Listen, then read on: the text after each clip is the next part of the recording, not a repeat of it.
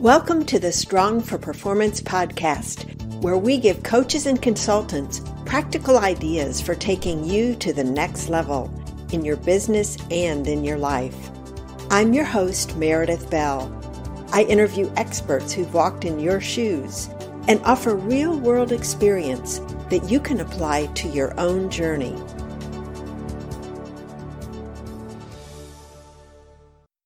Welcome back to another episode of the Strong for Performance podcast.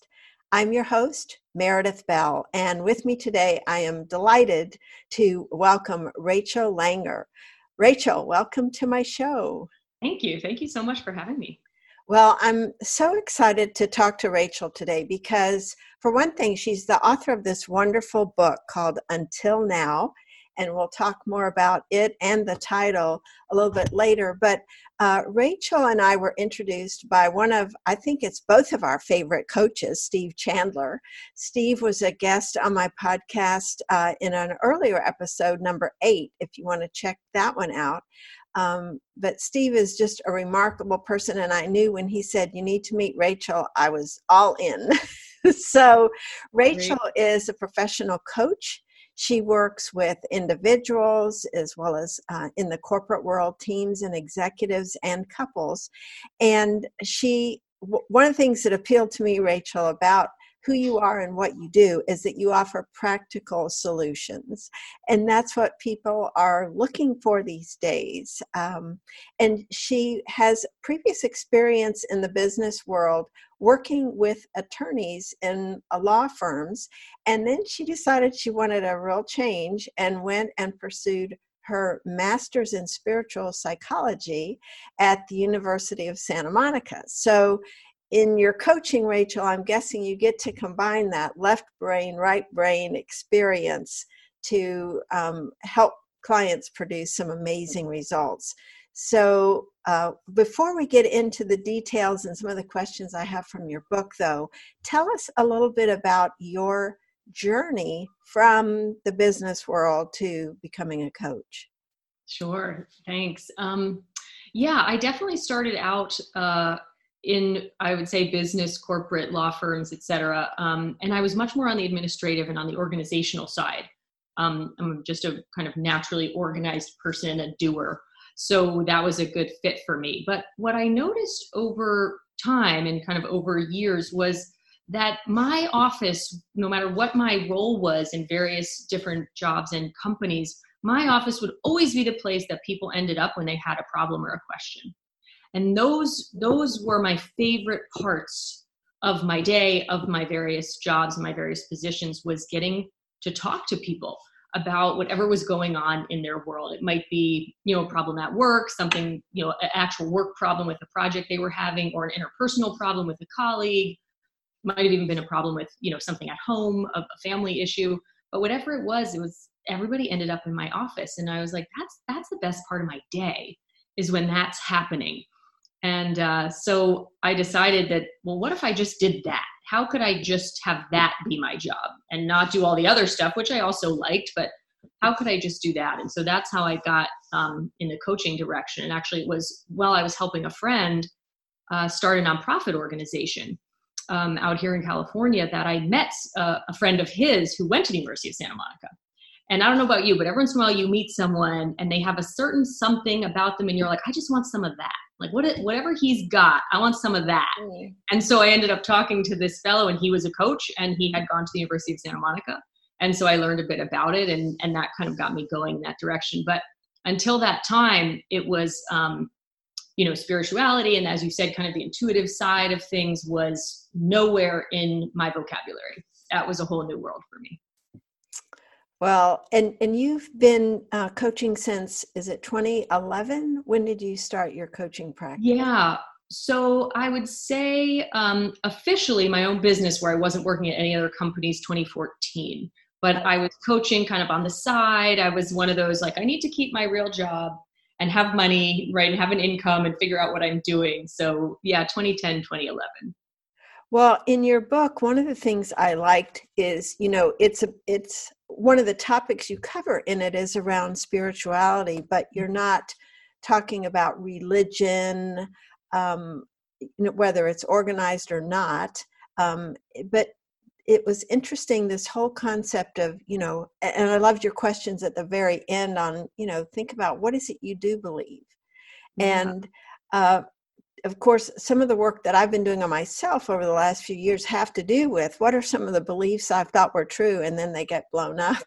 Yeah as i really examine them and i think in your role as a coach you do that a lot as far as getting someone to examine a thought or a feeling or or strongly held belief that they have. And when you see them getting stuck what are some of the things in terms of questions or guiding that you do to help them move from that place of being stuck? Yeah. Oh a, that's a that's a great question. Um you know it the idea of questions i think is is really important and really powerful. And um, my father is a scientist and growing up as a child you know a lot of people have stories we come home to the dinner table and what'd you do today? or what'd you get on your math test? or whatever and i didn't get that me and my sisters did not get that. We got the question we got from my dad was who asked a good question in school today? Whoa. What who, what question did you ask in school today? That's that's the question we got every day at dinner. And so it taught me about the power of questions.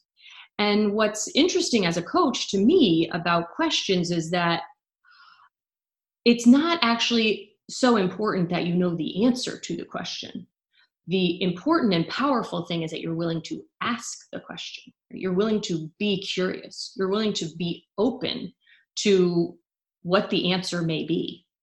So, a lot of times when I encounter people who are stuck, or even I myself am stuck, which of course happens, getting back to what do I believe? What am I thinking about this? What what am I making real about what's happening?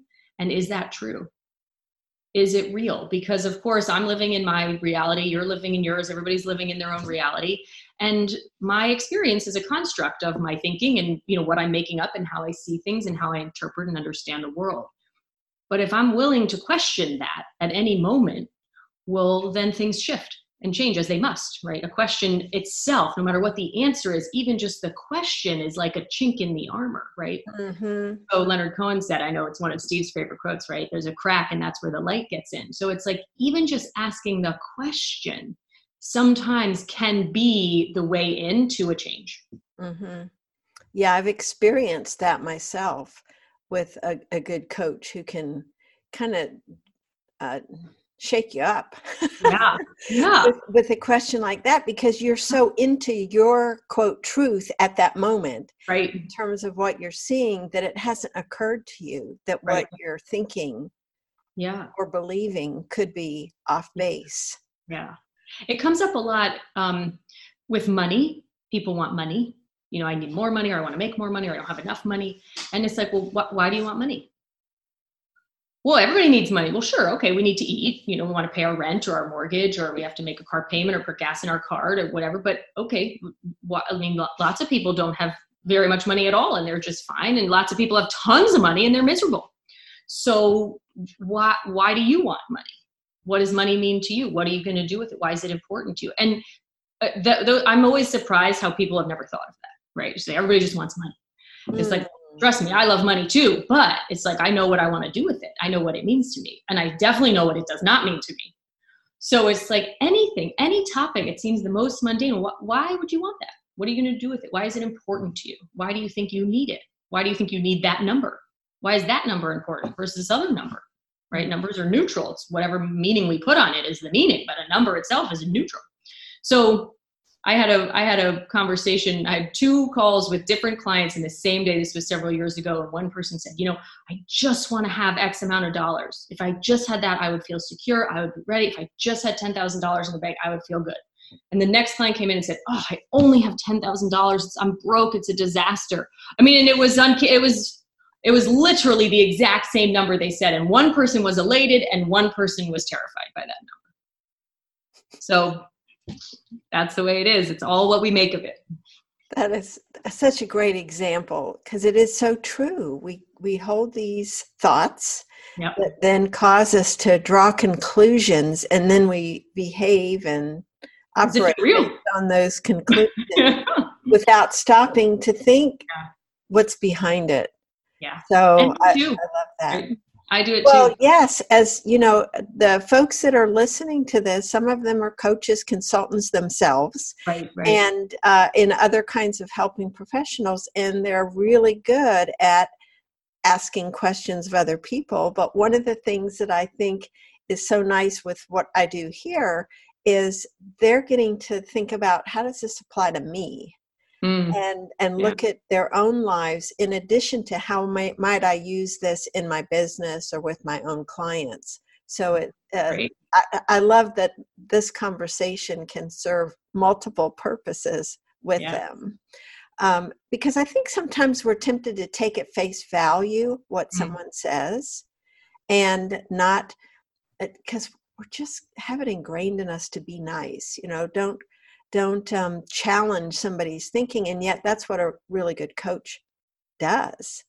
It's why we pay to work with them because they right. will push us to go beyond what we would normally want to do. Yeah. Um, there are some concepts that i want to get into um, from your book and one i think is universal to everybody this idea of being paralyzed by fear Mm. And that keeps us from taking action. And I loved the example you gave in that chapter about the writing of your book. Mm. So, would you talk a little bit about how do we work through fear and move to take action? Yeah, yeah. Well, I think what's important to know about fear is that there's just no escaping it. This idea of, you know, being fearless and I don't I think it's an incredibly rare person, and certainly for most people, an incredibly rare experience to be fearless. It can happen. But to me, the goal is not to be fearless. The goal is to recognize and understand our fear, be okay with it, and then do whatever we need to do anyway. Right? That's what courage is. Courage isn't doing something you're not afraid of. Courage is doing something you are afraid of. So um, for me, what you brought up about writing the book, I had kind of told everyone, I'm going to write a book. I'm going to do this project. And I mean, I never wrote a book before. I hadn't written anything since my last, you know, paper in college. So I, it, it was, it was debilitatingly terrifying. And for literally months, I, I carried around my notebook and my pen and, you know, was thinking about what I was going to do and chapters and titles and all this stuff. And just, I literally did not write one word. And I was so, um, I was so embarrassed kind of and so ashamed that I kept talking about it and not doing it that as I wrote in the chapter, I just like, I couldn't, take myself anymore. Like I was so sick of myself, you know, saying this over and over and being so upset and ashamed and embarrassed and not doing it and afraid that I was like, I don't care if I just scribble. I mean, I don't care if drivel comes out. I don't care if it's nonsense. At least if I write something, I can say I'm writing and then I won't be lying. You know, I won't be a fraud. I won't be saying I'm doing something and I'm not doing, which always feels terrible as human beings. So that's what I did and I, you know, took myself, I got a burger and fries and sat with my pen and the paper and stuff came out. And I find this happens with basically no exceptions. I have yet to find an exception that when when when myself, I am very afraid of something and obviously when I work with clients and people are afraid of something, if I ask them to do it anyway, I'm like, oh yeah, no, it's really scary. Yeah, I could see why that would be scary. We talk about it for a few minutes. What are you afraid of? What might happen? Okay, this and that, whatever the reasons, they're all universal. And it's like, okay, well, that's normal. That's normal human stuff. We got no problem with that. And we all know how to do hard things. So let's let's do it anyway.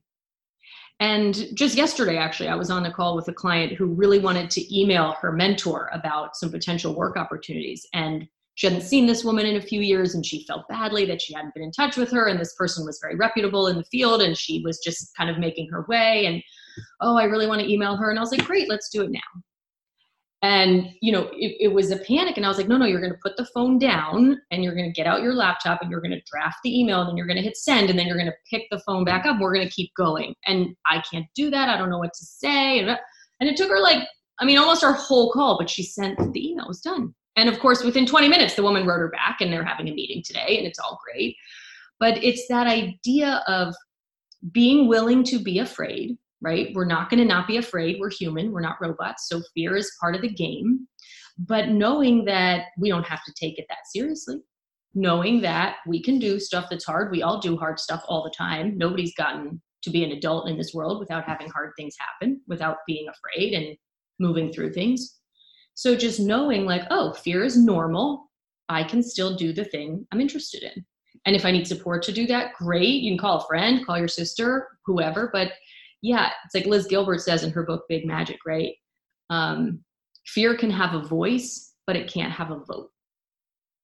So it's like, I'm not going to pretend I'm not afraid, but I'm also not going to do the thing that I want to do. Mm-hmm. That that's really uh, great because I can, as you were describing this gal being so concerned about writing that email, I can think of things in the past where I, you know, that little inner voice just talking away. Oh, the ego kicking in. Oh, absolutely. Why, why I shouldn't do this or why, uh, what could happen? And when you really step back and examine it, it it's so it is silly. It um, in the scheme of life of, of bad things that can happen usually when we're struggling with a choice like that and an action to take that's outside our comfort zone uh, it's so amazing what we do to ourselves the pain and anguish we cause ourselves. We make things seem so big and so real. Mm-hmm. um, and and because we live our lives through our own consciousness and our own experience that is our reality. Like if i'm making it real then it is in fact real to me. But again the minute to go back to the idea of questions it's like the minute i realize oh everything that's happening in my experience is a construct from me not from anybody else not from anything else. It's just from me. So how real is that? You know it doesn't have roots. It doesn't have legs. There's no there's no foundation underneath it except what i give it. So if i'm like okay i'm really scared. I'm not going to write this email well then you bet i'm not. I'm like okay i'm really scared. I'm going to do it anyway. Well then i can.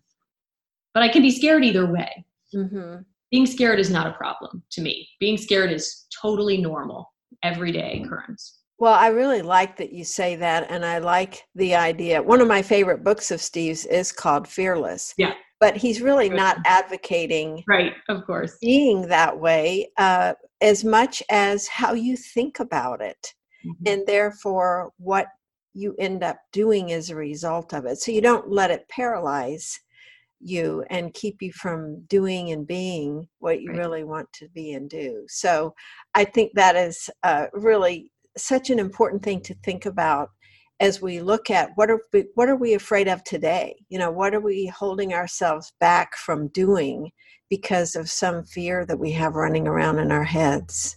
Yeah. um, another one of my oh what were you going to say? I was going to say and sometimes we don't even know it is fear. Right. We just are not doing the thing. Mm. sometimes right at least for me and i know i recognize in other people it's like I think it's something else. I make myself busy. Oh, this is more important or whatever. And underneath it, it's really fear.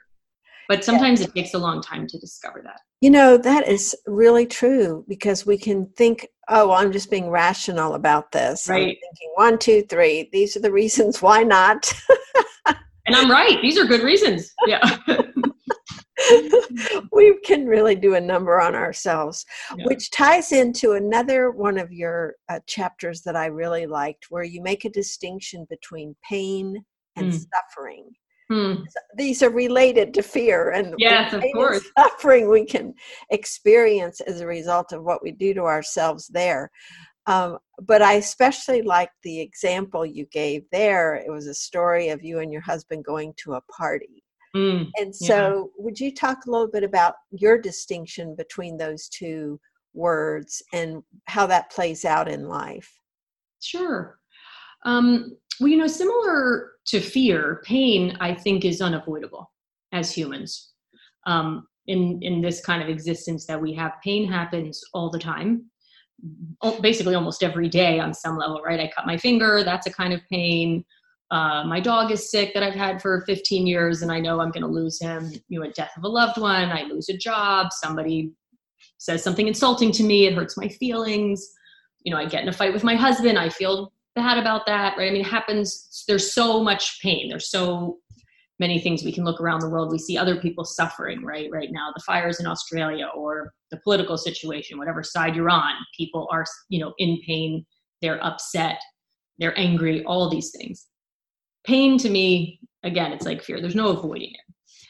But suffering is what we do with the pain. Suffering to me and I, I my understanding is this is a very ancient buddhist notion. It's obviously not my my notion but but that the suffering that occurs is the very human part of the pain experience. So the pain happens. The pain is the is is part of the again part of the game like fear is. And there's no changing the rules of the game.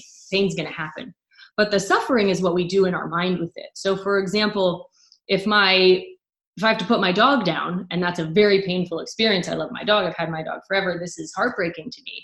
There's no getting away from the grief of that. The grief, normal, normal human experience. I don't want to be afraid of being human.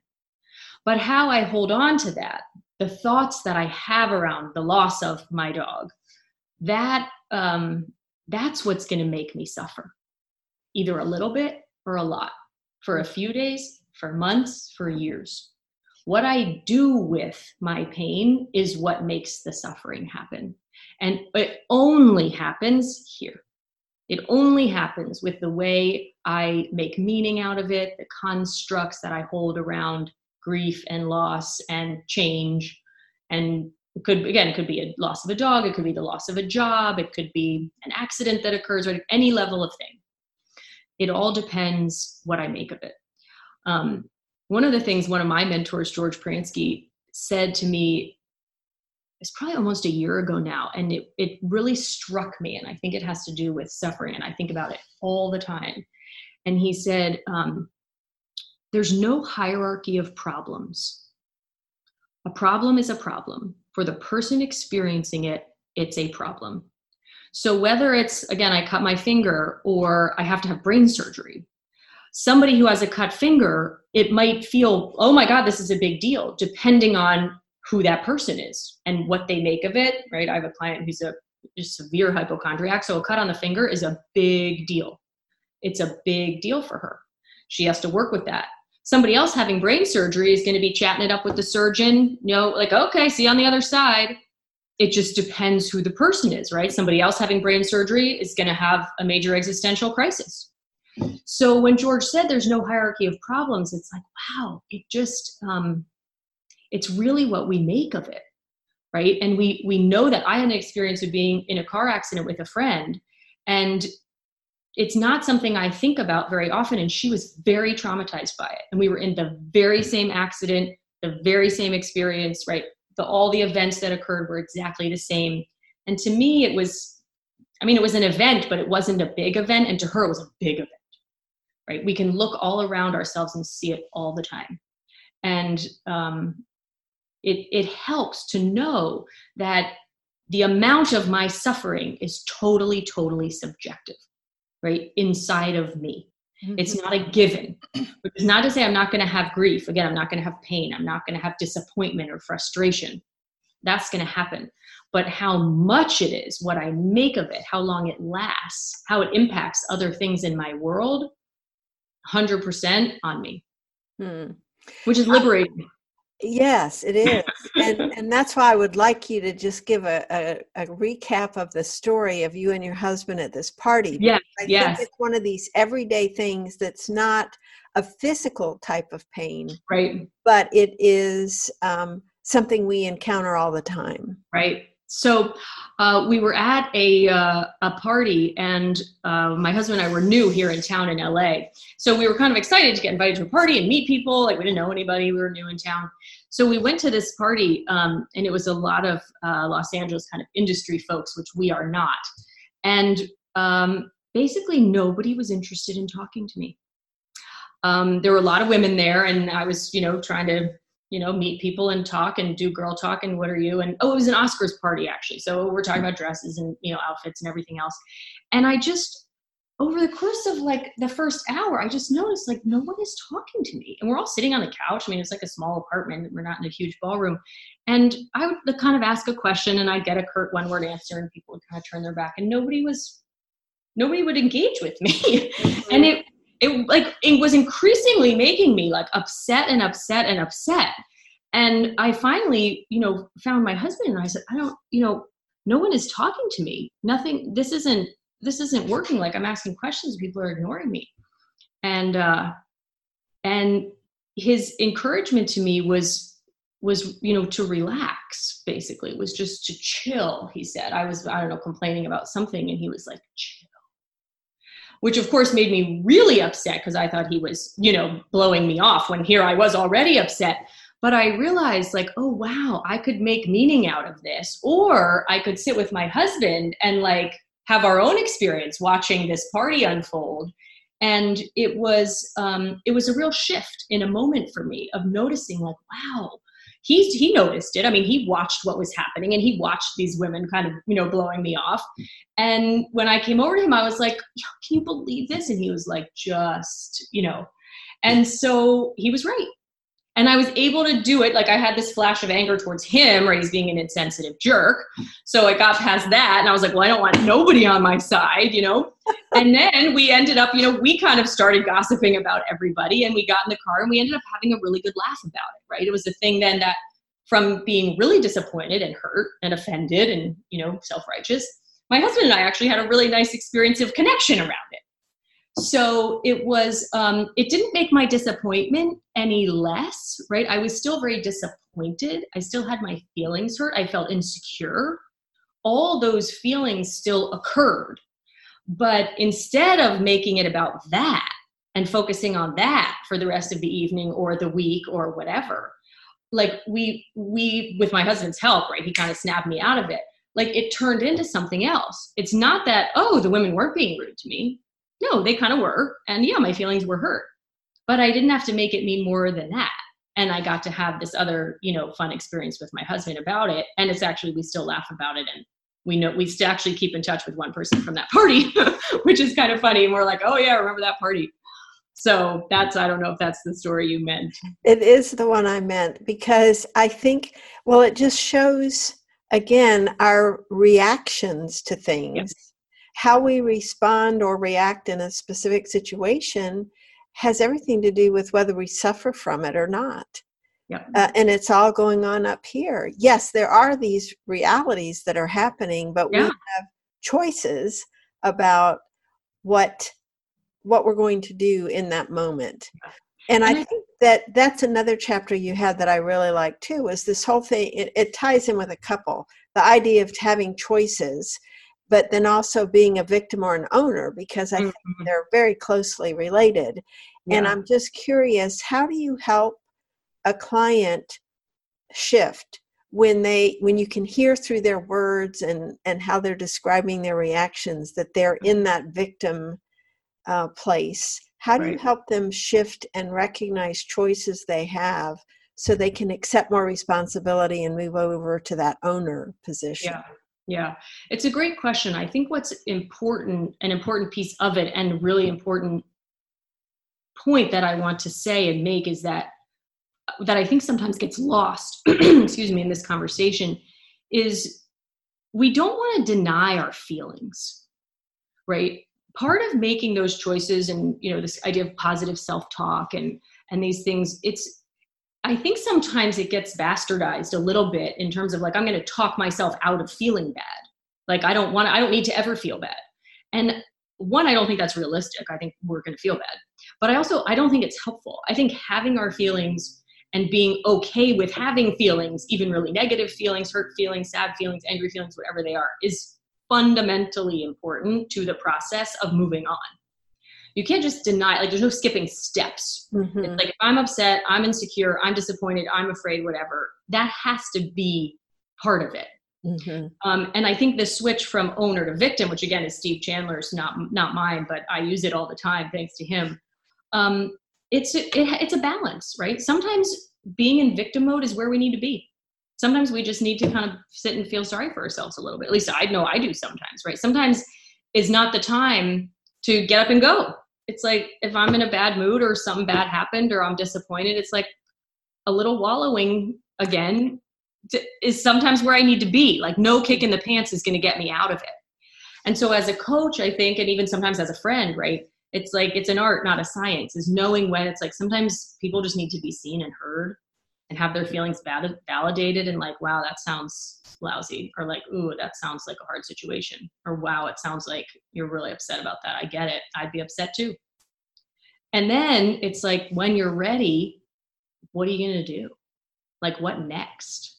Because one thing we know is that no upset lasts forever. Even if it lasts a really long time it doesn't last forever. And this is again one of the beauties of the mind and our thinking is that everything's temporary up there right? Good things bad things everything. We can't hold on to our thoughts for very long. That's just the way the brain works. So knowing i know when i get into big upset and i get into victim mode myself when i do is just if i can't kind of pick myself up and get out of it it's like i know even if i do nothing it's going to pass. It may take longer but it's just like stormy weather. I mean no storm lasts forever even if it feels like it's interminably raining for a week like it the blue sky is always coming back. We know that. Mm-hmm. we don't know when but we know it's coming. So it's like i can even hold on to that if i'm just feeling feeling really lousy. And uh, for clients in terms of you know your question of like how do you get people out of that? Um, it can be challenging sometimes. It depends what people really want and how really committed they are to their story. Mm-hmm. and on some level you can point that out to them like hey you know we've been in this conversation for a while um, let me know when you want to have a different conversation because this one isn't going to get us where I think you want to be and where you told me you want to be, but we can keep having it if you want. And oftentimes you get, what do you mean? Um, and sometimes, you know, that's a way in. Um, I was just talking to to a woman earlier this week who's had a story going for you know a solid decade about some you know various wrongs that were done to her and publicly online and this and that and uh, she's a movie person. She was quoting movies in our conversation, and I said, "Well, I'm going to quote a movie, which is not my strong suit, but you know, in The Matrix, uh, Morpheus says to Neo, right? There's a difference between knowing the path and walking the path." And so, you know, a lot of people say, "Oh, I know I should feel better, and I know I should do this, and I know I should write that email, and I know, I know, and I know, and I know, and I know," and it's like, well, what we know isn't really getting us anywhere. Like that's not where stuff happens. Stuff doesn't happen a lot of the time with what we know.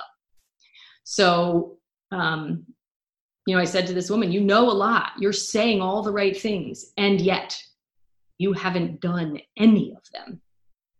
And she was a little wounded, honestly. But again, as a coach, um, that's okay with me, right? It's not my job for people to like me all the time. Obviously, I don't want to intentionally upset people, but I do want to point out, right, what what they're doing. I want to hold up a mirror and have them really see, like, this is what's happening. Is this okay with you? Because if it's okay with you, it's okay with me. I'm along for the ride as your coach. But if it's not okay with you, then we'd have to change something. You'd have to be willing to change something, even if it's the littlest thing. It can it can start moving us in the right direction. And that idea of you know knowing the path and walking the path and she's like, no, no, I am walking the path. And so I pointed out to her some ways where she really wasn't. You're like, no, no, you're saying it, you're talking about it, mm-hmm. but you're still holding on to the story because look what we're talking about. We're, we're still talking about it. So uh, I don't have a report yet. We'll see what happens with her. but you know, it happens to me too. I mean, I'm the same, right? Just because I'm a coach and just because I work with people on this doesn't mean it doesn't happen to me. It happens to me too and sometimes i can pick myself up out of it and sometimes i need a coach or my husband or a friend and you know we all have our tools and our people we turn to mm-hmm. well I, I, like that story because it shows how um, crippling some of these thoughts are that that can go on for years and years and years oh, and i know people myself that you know every time i talk to them it's a similar thing as what was said before and it's this woe is me sort of thing, and they just don't realize the choices that they have. So I like the approach you uh, took with that particular person and probably with some of your other clients where you know asking questions and just holding up the mirror so they see oh gosh do i look like that? It's sort of yeah. like when we've gained weight and we look in the mirror and go man i didn't think i looked like that. Yeah and and so to me that's the beauty of having a coach is someone who can hold up and show you things you can't see for yourself. Yeah. So yeah. i really and it's important to to really do that. I i have a firm belief and and for me it's really more of a belief it's a it's a knowledge it's a knowing that i think anyone's capable of anything whether they're they're willing to do it i have no idea right? So when people want to hire me and people want to work with me as a coach, you know, do you think I can do this? Do you think I can do this? I'll say, I'm certain you can do anything, but I have no idea if you're going to. And again, even that distinction for somebody to hear that is like, huh, well, what, you know, what do you mean? It's like, well, you know, humans are capable of anything. I mean, look at the amazing things we do. And we can do anything. You want to start a business or find a spouse or start an orphanage or make a company. Like, uh, yeah, you can. People do it all the time. If you're going to, well, that's up for debate. That's what we're going to find out. If you're actually going to do the steps that you would need to do to achieve that goal, we'll have to see. And it's not on me, it's on you. It's also okay with me if you don't do it right? I'm not here to judge, but if you tell me that's what you want to do, then I'm going to keep pointing out to you how you're not doing it. And then if you decide you want to keep doing it, we'll keep doing it. Mm-hmm. So we get there or not. Or you can change your mind and say, like, actually, I don't want to do it. Okay. Okay. That's up to you.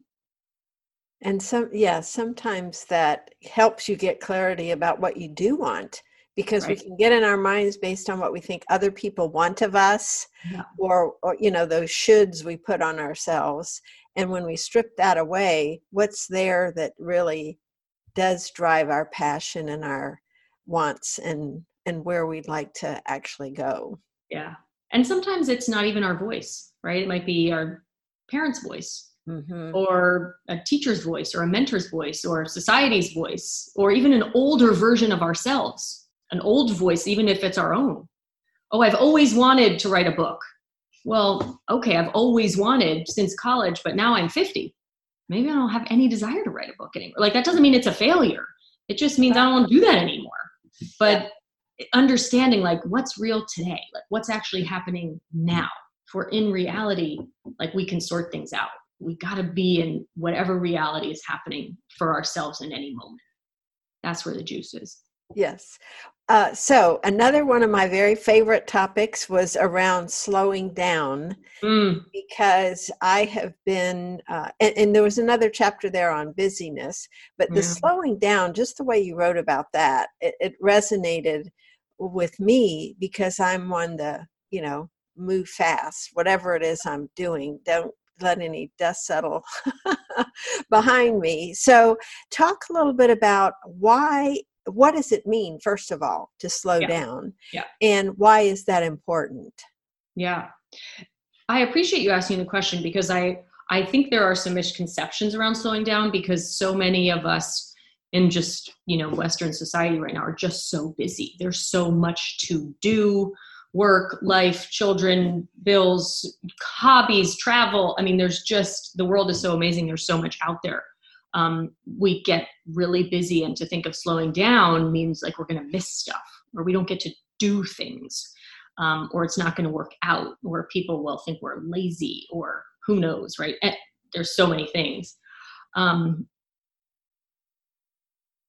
slowing down to me is not about in many ways the actual physicalness of slowing down. Though I think I wrote in the book, and we were laughing earlier about how I, I'm prone to rushing physically in my world and I bang into things. And, you know, I just know when I end up with bruises on my leg, right? I've been hurrying too much. I'm going fast. and I will literally often like stop physically and say, slow down, Rachel. Like I, I do that, you know, maybe once a week, even to this day.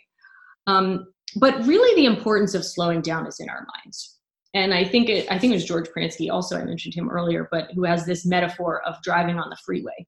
Hmm. And it's like if you are, you know, driving 100 miles an hour, you're gonna miss your exit, and you're way more likely to get in an accident. But if you're going the speed limit, if you're going 55 or 60, you can change lanes safely. You're definitely going to get there. You're going to make your exit. It's going to be safe. Like that's where you want to be. And I think that for me, I can say, and I know working with clients, we talk about this a lot, is that the speed of our minds and the amount of stimulation that we're all receiving now with dings and beeps and emails and you know social media and phones and computers and CNN. I mean, I don't know if you I hardly watch TV at all, and certainly not the news because it's upsetting. But the number of things on the screen, if you turn on any news program, oh, doesn't matter. There's a ticker, there's a this, there's a headline, there's the time it's like, oh my gosh, my head's gonna blow off. It's no wonder we're all worked up. Um, so one of the things that I have been coming into a greater and greater understanding and a deeper understanding of is this idea of how our mind really works. And when our mind is going, my mind, your anybody's mind, really fast, trying to process a thousand things and doing lots of tasks and problem solving and directions and plans and everything else, we are not in our most um, creative, kind of intuitive, interesting place.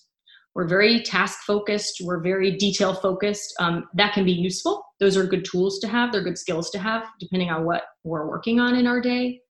But for um, general peacefulness, which is something I'm really after, like I'm not, this is just my personal um, kind of value system. Uh, I know a lot of people, you know, talk about happiness. Are you happy? Happy to me is a little less important than being peaceful, being calm. That's a feeling I really enjoy. Not normal for me. Kind of my default is not peaceful. So for me, peacefulness is an intention all the time. Um, I can't be peaceful when I'm going fast, either physically fast or in my mind fast, doing a ton of things. That's not peaceful. I get revved up, right? I feel like I have have it like a buzz in my body. Um, and I know it. I know, like, oh, yeah, this isn't my best self. I'm much more likely to react in a way I don't like, angry or short tempered or snap or something if something doesn't quite go my way when I'm in that state of mind than if I'm not. Um, if I'm working on something that's I'm like struggling with or trying to figure something out, again, if I'm going fast, I can't be creative. I don't have my best ideas I'm not my best problem solver. I want to be, when I'm kind of in my world in general, day to day, the slower I am, which is not to say I'm not doing things, I do a lot, but the slower I'm going and being in any one given moment at a time, um, I'm just way more effective at doing the thing I want to do. Even if the thing I want to do is sit and read a book for an hour and just relax like even doing that but doing that slowly and get my cup of tea and sit here and actually pull the curtain so the sun's not in my eyes and like be mindful and sit and do that. I mean i can read a book fast or i can read a book slow. I'm still taking the hour to read my book but if i'm this and my foot's going and it's like it's not there. So this idea of slowing down i think i think it's um I think it's a, a really needed thing in the world today because people, I think, take pride in being fast, right? And multitasking and doing a thousand things. And I'm so busy and I have phones and this and that. And like, oh, I can't schedule something for three weeks. And it's, um, I don't know. In my ex, it's not that I don't know. I do know in my experience. And when I work with people, when we start to break that down, like, what do you really want to be busy with? Like, how, why are you going so fast? Like are you even focused on our conversation? Because i can hear people things buzzing or people typing when we're talking. It's like what are you doing? Mm-hmm. um, and and this the more we slow down which also happens with questions right? You got to slow people's thinking down. They think they know they think they have the answer they think they don't know or i'm attached to being afraid or whatever it is. It's like you slow people down and it's amazing the answers people come up with it's amazing the ideas people come up with when you just pause them for a minute, right? We get going, we get talking. I had this conversation this week. I don't know what to do about this, and I don't know what to do about that. And she was on and on about how she didn't know. And I said, Well, just hold on a second, hold on a second. I said, I understand you don't know, but let's just take a pause for a minute. If you did know, what would it be? She had a million ideas. She had a million ideas. I didn't say a word. I was like, No, I understand you don't know. Sounds like you really don't know But if you did know, like if you had to know, what would you guess? She answered her own question instantly. She was so, going so fast about how she didn't know and she didn't know and this and that and da da da. So this idea of understanding that our best mind, like this is a powerful machine up here, and the more space we give it, the more time there is in between thoughts, in between tasks, in between activities, and sometimes it might just be a moment right? I'm not saying sit around for hours. That's not practical. But even if it's a moment, even if it's a go get a cup of tea, which takes what, a couple minutes to boil the water, that's it. it's like that might be enough space. Steve Chandler has a great thing. I mean, he's been saying for years, right? Empty out your desk, get a piece of white paper, no lines even, and one pen. See what you get. If you have an idea, you have a challenge, if you have a problem you can't solve, something you're not sure what to do, like get out a blank sheet of paper. It will never stay blank. Ever. Like something happens when we give ourselves the time and the space and we give ourselves really the permission to slow down and take a moment. Mm-hmm. And if we understand, um, Deepak Chopra has this idea about meditation, right? Our thoughts happen in sequence in our brain, just that's the way the neurotransmitters fire, they happen in sequence. And so when things happen in sequence, there has to be an end of one and a start of one, even if it's a fraction of a fraction of a millisecond. They're not overlapping. And so he has this whole workshop he does, which is brilliant, about the idea of infinite possibilities. Because at the end of one, before the next one happens, anything is possible in that tiny space, right? We never know what next thought we're going to have. And so the more we cultivate that tiny, tiny, tiny fraction of a second and longer and longer in between, amazing things happen. Things we can't, we couldn't think of, right? We don't know what we don't know. New ideas, creativity, energy, whatever it might be, can happen in that moment, but it doesn't happen fast doesn't happen fast yeah that's that's really profound because we lose sight of that when we're so busy busy busy and the the whole idea of moving in a calm relaxed manner which is what i say to myself a lot of times i want to move with speed to get things done but not hurry. You know i want to um, have a sense of um, being productive when I'm focused on my work so that I am producing what I want to produce, right. but I don't feel stressed about it. I'm, and that's why I have the calm, relaxed manner, right. which is uh, sort of like what you were saying earlier, not my natural state, right. but learning how to be in that place so that those creative ideas can come in. Yeah. Uh, because when we're feeling overwhelmed or stressed, that's not possible right and creating what's optimal circumstances for that whatever that is it's going to be different for you for me right and then also when i am revved up which i get of course don't try and do that thing right if it's a creative thing or a big problem like that's not the time to tackle that right notice that and realize like whoa i'm revved up let me just do a different task for the dishes or laundry or something that's more meaningless and like tackling this thing like it's not going to go well mm-hmm. go well yeah. I know that. Great. Yeah. You know, Rachel, we could talk for a long I know, time. This is so fun. I love this conversation. It's it's so fun. And uh, you've just provided so much insight. We may have to schedule another one down the road because I know there are other things that you've got so much um, experience and wisdom around. Uh, I thank you, though, for what you brought today. It's all been wonderful. And I know that no matter what kind of work or life my um, listeners have, there's a lot of benefit from the things you've been sharing today. So I want to oh. thank you for that. Well, you're very welcome. I certainly, I certainly hope so. It's, I love having these kinds of, of dialogues and conversations. Well, I know that some of my listeners are going to want to get more of you and know more about you. And I know you're one of the rare folks who is not on social media. So, yeah. um, would you share your email address? Sure. If someone wanted to contact you, they could. Sure, absolutely. Um, anyone from your world would be welcome to reach out to me. So, my email address is just my name at Gmail. So, it's Rachel Ann Langer, which is R A C H E L A N N L A N G E R, at gmail.com. And there's no periods or hyphens or anything, just Rachel Ann Langer. Okay, great. And we will put that on the um, show notes page if great. that's okay with you for your episode. So people that um, want to click and contact you can do that. Wonderful. Thank, Thank you again, Rachel. You are such a gift to yeah. me, my listeners, and all the people that you serve. Thank you. And I just so appreciate you and everything you're doing also with this podcast and with your work. Obviously, we are pulling in the same direction. So I appreciate that. Great. Thank you. Bye bye. Thanks for tuning in to the Strong for Performance podcast. Now head over to growstrongleaders.com to learn how our tools can increase your impact with clients and expand your business. And while you're there, grab our free ebook, The Five Secrets to Getting Better at Anything. Until next time, I'm Meredith Bell.